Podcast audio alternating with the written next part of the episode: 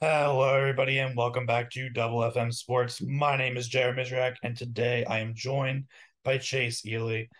Chase, how you doing today? I'm doing really good. Thanks for having me. Of course, of course. For those of you who don't know, Chase is a phenomenal track and field athlete specializing in the throws. But before we get into the, you know, recent accomplishments, the professional career, when did you start throwing? Um, I started throwing my freshman year of high school. Um, I switched to track and field after a lifetime of baseball and softball. Um, and yeah, I went to sprint and I just kind of threw on the side for fun. I didn't really turn into anything. outside of baseball, softball, and then switching into track and field, was there any other any other sports that you ever played? yeah, I played um soccer, uh, volleyball, basketball. Uh, I think that's it. Yeah. So yeah, I, I'm I'm a sporty person. If you know, thank God track and field worked out for you, but if it didn't, what sport would you you know think you pursue? Probably volleyball. I loved Right. volleyball. Okay.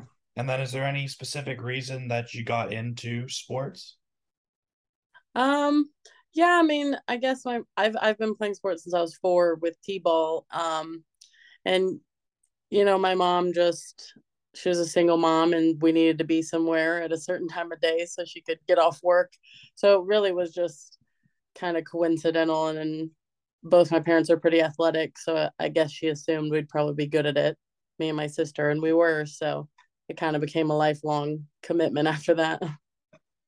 Now with you know all those sports, the sporty background, you eventually amounted to something pretty great. You won a number of state titles, and like you mentioned, you competed in two event groups. So what was that like? Yeah, you know, it was really weird in high school. It's such a different environment in athletics. It develops so much as as you get like into the different levels. But I just remember like there being more carryover and and like my sprinting and my throwing and it was really complicated running from event to event for sure. Um but yeah, I thought I think I really liked how it was just like overall bare bones like athleticism on display and since the beginning. I've always found it really interesting, and it, it was particularly like accidental that I ended up doing track and field. I remember I quit softball because I didn't want to play softball. I wanted to play baseball, but girls couldn't play baseball. Um, and so, you know, I went um, on to track and field, and then I was supported immensely. And um, like my whole entire high school career in New Mexico, like I remember going to state championships, and people were cheering, and and everyone was always really proud of me and they still are and and um it's just like vivid memories of being at state and winning and the whole crowd at UNM going crazy and it was really amazing. You mentioned, you know, those vivid memories. What was it like when they, you know, put that gold medal around your neck? Oh yeah. Yeah, like so surreal like um I, it was like all the things you work for and it it comes into that one moment and you just wish it could last forever and it just happens too fast in my opinion but yeah, it was amazing. Like it's like all your hard work pays off. You know, I've been training so hard and and being an athlete my whole life, and it, it almost feels like it's for nothing until you get like tangible evidence of it. Now, continuing, you know, your career progression after high school, you made your way to Oklahoma State. yeah. Why did you choose Oklahoma State? yeah, that was a lot less to do with me. I think um, my we went. I only I got recruited quite a lot in high school um, for throwing and sprinting. Um, but we went on one visit to Stillwater, me and my mom, and I I think she just kind of fell in love with the fact that I was getting to move and it was a bigger place than where I came from, which is pretty small. Um, and there's like a very small town feel in Stillwater. Um, and so I think she like fell in love and and it was also like halfway between her and my dad in Illinois. So it was really like a family decision and my mom preferred it there and I I thought the school spirit was like like you went you went to the town and everything was the school and that was pretty amazing. Uh, but coming from a small town, my mom wasn't about to send me too far or to anywhere big, which was most my other recruiting opportunities. But it was a good decision because I, I loved it a lot. And I just recently went back to be celebrated at a football game and it, it's just an amazing town, an amazing school, and and I and I love that it's my alma mater. What were those other schools that you know you were looking at at that period of time? There's so many. I remember UNM, of course, but I wanted to leave the state and kind of experience life. Um, and then uh, Texas, and I had some basketball offers and volleyball offers from like Texas Tech, and it was just so many schools. I I, I really wanted to go to Louisiana State, but my mom said absolutely not. It was too far. she was like, "No way, you're gonna go from small town New Mexico to Louisiana. Not happening." Um, and then I really I liked like Florida as well, but again, my mom was not gonna have that. now you, you mentioned all these offers. Was there any, you know, pressure or any was it overwhelming to have all these offers for all these different great schools? Um, yeah, I mean, because it all happened like the end of my junior year, so senior year felt a bit more important, and and I remember there was just like this fear of injury that everyone like puts in your head, like about about like schools, like dropping you if you get injured. So I think I I went into the season way more wary than normal, but um I think I, I kind of like the pressure. Like I, I've kind of always lived off it. Like I think that's when you've done sports so long, you kind of develop in that way. Now, continue with the theme of your college career. What was that like? How can you describe that a little bit for me? Yeah, um, I think I I lolled a bit in college. Um, and that I think that was my fault. Um, I didn't like really train particularly hard or anything. It was kind of like that first time in my life where, you know, I was alone and I didn't have my mom there to kind of like enforce things on me. So I think I had like a pretty good college career, but I think it could have been better had I made better choices. Um, but you know, everyone has a different path. Um, mine just ha- happens to be a little bumpier um but yeah i think i sometimes i have regrets uh, about college and not maybe training as hard as i could have and and stuff like that but i'm still really proud of my uh, collegiate career for sure but i definitely have um some self like like uh reflection about it um now looking into like how i did this past season and how hard i trained like what i could have done earlier if i had started this kind of training like earlier in my life, but you can't go backwards. You can only go forward. So now, you know, sticking with that theme of going forwards, you progressed from high school to college and you did what so many people hope to do and many never accomplishment or make that accomplishment. You went pro, you know, you've competed at the highest level. When did you know that you could, you know, make that jump? Was there a moment where you're like, I can do this? Yeah, you know, um I just I feel like I never really knew like uh, like sport is such a gamble.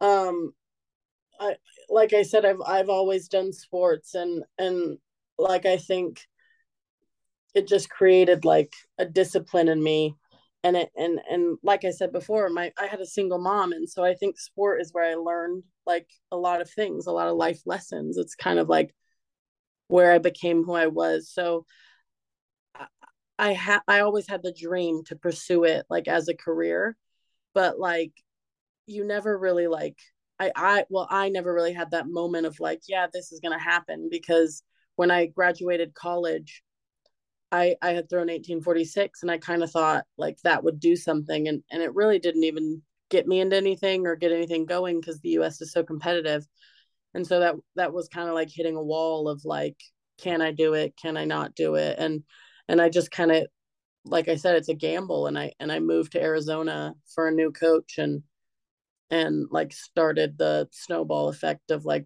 what i've done now but it's all been just like throwing things into the water and hoping i catch a bite you know but yeah i i never had a particular moment but um yeah i think I, i'm happy about my the path that I've been on, but it's been like so up and down. Like I, I, I think I, I was not too optimistic about my life as a professional athlete. Um, although it was all I knew as a person and I was really scared of losing that. Now, between high school, collegiate, and now professional, you know, what does your training look like and how has it differed through those ranks? Yeah, um, I think uh, it it changes so vastly from college to pro more than I thought. I always thought college would fully prep me um, for like what it'd be like um, on the outside, but it, I find it like a lot different. Like there's so many more like peaks and and valleys and all this stuff and like right now I'm in off season and it's mainly like conditioning and and overall fitness stuff that you know you never think oh throwers have to condition but like I'm I'm in this place where like there's so many choices but my training is just like it's so so much more like involved than I thought so I'm in the off season training of conditioning and and and um getting like my general fitness back up my plyometrics back to where they were before my rest and then I get into the season and I and it's weird because I probably won't even throw a shot put till like December, which is obviously, you know, not what you do in college. So so you find you find it a lot harder to like like understand. But I, I've always said like be a student of your sport. So I like to know why I'm doing what I'm doing and it and it's given me a lot more respect for for the training we have to go through. Like there's there's so much more than just lifting heavy weights and throwing a ball. Uh, we gotta lift and sprint and jump and and all this stuff. And yeah, so I, I have such an involved program now, but it, it's working. now, you know, you mentioned the physical side of that, but you've also kind of spoke about, you know, the highs and the lows and kind of that mental aspect. And I know that you know, athlete mental health is a super big component in today's sports world. Can you talk to me a little bit about that and how you kind of go about that with training as well? Yeah, um, I actually I always say like I wouldn't have done what I did this year without my sports psych, um, my sports psychologist who helped me. Um, she really got me through like some of those low times because like you you you don't like you do all the training and you do everything but you don't prep yourself for like failure or like the bad stuff it, it seems like you just prep yourself for meets and you're not really ready um but i i put a lot of like effort into that now like like since what it's done for me and helping me. Um and I, spend a lot of my time like reading mental health like i mean um mental training books and stuff because i find it so important um to what we do. I think all the training and all the skill and all that stuff means nothing if if you can't like handle your head. Like what what's happening in your head is so much more important than the physicality because i like we've seen many talented people from college not succeed professionally and i think it, that has a lot to do with it because you go from like a big fish in a small pond to a big fish in the ocean and and i think you have to have some mental fortitude to be able to handle that. Going along with that idea of what's in your head, you know, when you step up and you're ready to throw, what is going through your head in that exact moment? Yeah, uh, uh, I think now I have a way better like, um, I have a way clearer head when it when I'm in the ring. Um, before I remember my first like professional season, like on the circuit, like the real professional circuit. Um, there was a lot of anxiety and fear and pressure that I wasn't handling mentally very well. Um, but now I always like I have my mantras and stuff, but I just get in there and I, you know, I say you've done all the work, you've done all the training, you've seen result in in practice, now just execute it all. Um, and that's pretty much all that happens now. And and that's been really helpful for me um this past season because I learned to trust myself, my coach, and my training so that when it came meet time, I just had to put all of it into motion that I'd been working on so hard. Now, this past season, were able to make, you know, an, a great accomplishment and you made history, American history, by becoming the first woman to win the shot put world title. And you were able to do that on American soil. Take me through that moment. What was that like?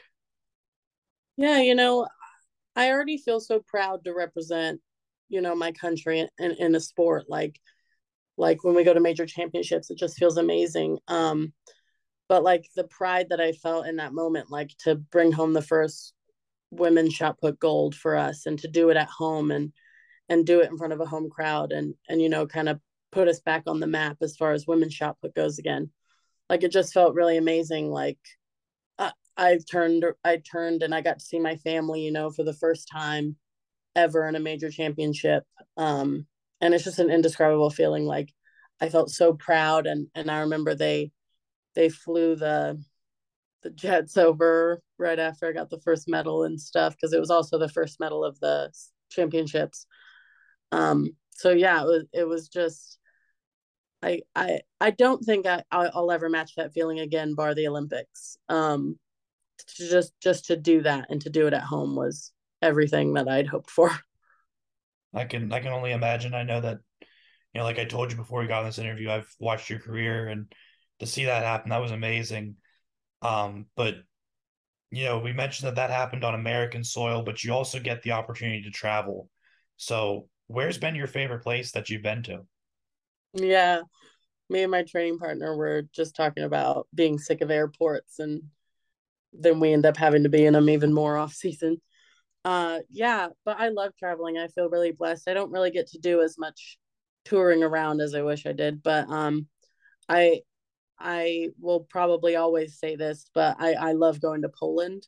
Um, when I go to Poland, um, it's like the only place I go to, and and the people crowd around the throwing sectors instead of the finish line. Um, so I feel like they have such a respect for what I'm doing, and it and it and it makes me like real, it pushes me to to compete well and and put on a show for them, and and they're really nice people, and and they respect the throws so much, which um, is hard to find all the time in, in in athletics and and I just I love them for it and and they always invite me back and they're really great even when I wasn't doing so good they were still inviting me but they're great people and they run great meets and they love throwing so I'm all about it.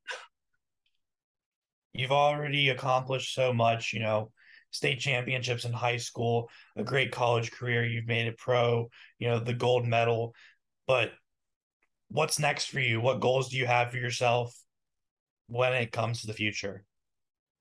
Yeah, like I don't want to be like cliche or anything, but like I want it I like want it all. Um I never want to do something at half of what I can do it at and and I just feel like I have a lot more to give this sport and I have a lot further to throw and you know um, i want to win as many championships as i can. I want to win the olympics. I want to throw the world record. I just i want it all and and i think i'm capable as long as i just keep working as hard as i'm working now and and training as hard as i do. I know i'll definitely be rooting for you but um we talked a little bit about what goes through your mind before you get up and throw but are there any pre meet routines, pre throw routines that you always do? Any superstitions, anything like that?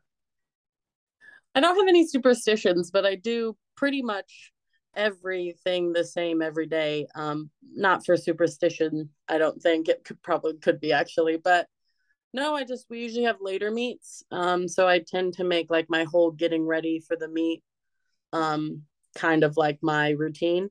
So I I I'm known for like my makeup, so I usually do a a crazy makeup face and and my hair and watch videos and and it and it's all just kind of the same every time. Get ready and I always say look good, throw good. So I usually spend my time doing that and just kind of I think it takes my mind off it, so I'm not just sitting there like in the in the pool of anxiety of like you're about to go do this thing so i just get ready and and try and chill out um and then before like right when the, before the meet starts you know i just kind of i listen to the same playlist with all my jams on it and just warm up with my girls and go do my thing.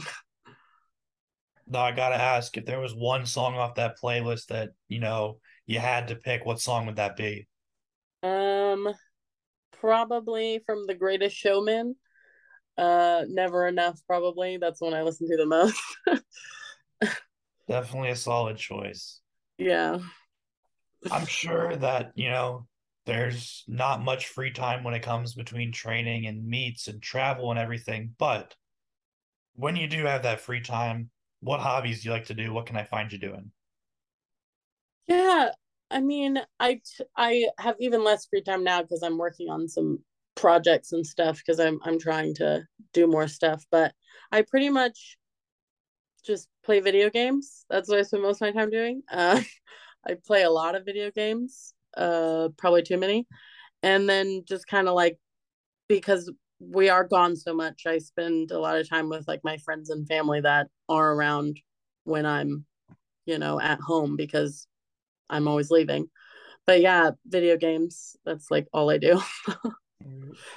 now, can I ask what those projects are? Have those been announced yet? What No, not announced. I'm not like secretive. No, I just me and my training partner want to like um maybe run some camps for some young kids out here in the UK and and um kind of I might I kind of want to start like coaching a little bit just to kind of spread the spread my vast knowledge, you know, this big brain, I got to let it out. now, kind of going back to a question that I already asked, you know, we talked about your goals as a athlete. Do you think that, you know, when that time comes that you, you know, stop competing, would you be a coach? Is that what your goal is? Um, I I want to stay in athletics for sure. Like, um, I like sports has been my life for so long. Um, I, even when I retire, I don't want to let it go. But um, I think right now I want I'm kind of like dipping my toe to see if I'm good at it or if I like it. Um, I ran some camps with Ryan Whiting, uh, and that went really well, and I really enjoyed it. I always like helping like young athletes. The question is, would I coach like higher level? I'm not sure, but I think I could see myself coaching. Yeah, for sure. Okay. Now, whether it's just life in general or, you know, in the track and field world, who are some of your role models? Yeah, uh, I think my like main inspiration for life and shot put is has always been Valerie Adams, which is really weird now because we're friends. Uh, but she just because we're friends, she still remains to be one of my role models. I still um, look to her for advice on a lot of things. She was like the first person I called before Worlds, um, or I talked to before Worlds, um, because she had firsthand experience of the pressure I was under, and I just asked her like, I told her like this is the first time I've been nervous all season. Like I I'm going in ranked number one with all this pressure. Like how did you do it so many times? And you know she just gave me advice, which I won't share because it's mine. no, I'm just kidding. But yeah, um, I love her. She's great, and and I seek her advice in a lot of things because I think she's an amazing person and an even better athlete. I won't make you share that pre worlds advice, but you did have to give some sort of advice. What would you give athletes? Yeah, I my again not to be cliche, but it's like never give up, and I think I'm I'm a good like like example of that. Uh, I had I've had quite a few downs um, that I've been open about and everyone knows about, but I fought through them. And I think the only way you can get to your peak is if you have to fight through the the bad stuff. And so no matter what anyone says, you just got to keep moving. Like people told me to retire. People told me I, I should just get a real job and stuff like that. Even my family, some of my family members, and and I'm I'm glad I didn't listen because look where I'm at now, you know. Um, so yeah, never give up, and you just got to fight through the downs to reach the ups. Well, that was the last question I had for you. It was definitely great getting to hear your story and you know finding you know seeing the way that you found success. So I just want to say thank you for you know taking some time out of your day and sitting down and talking with me. Yeah, of course. Thanks so much for having me. Of course. With that being said, I'm Jared Mizrak from Double FM Sports, and I'm signing off.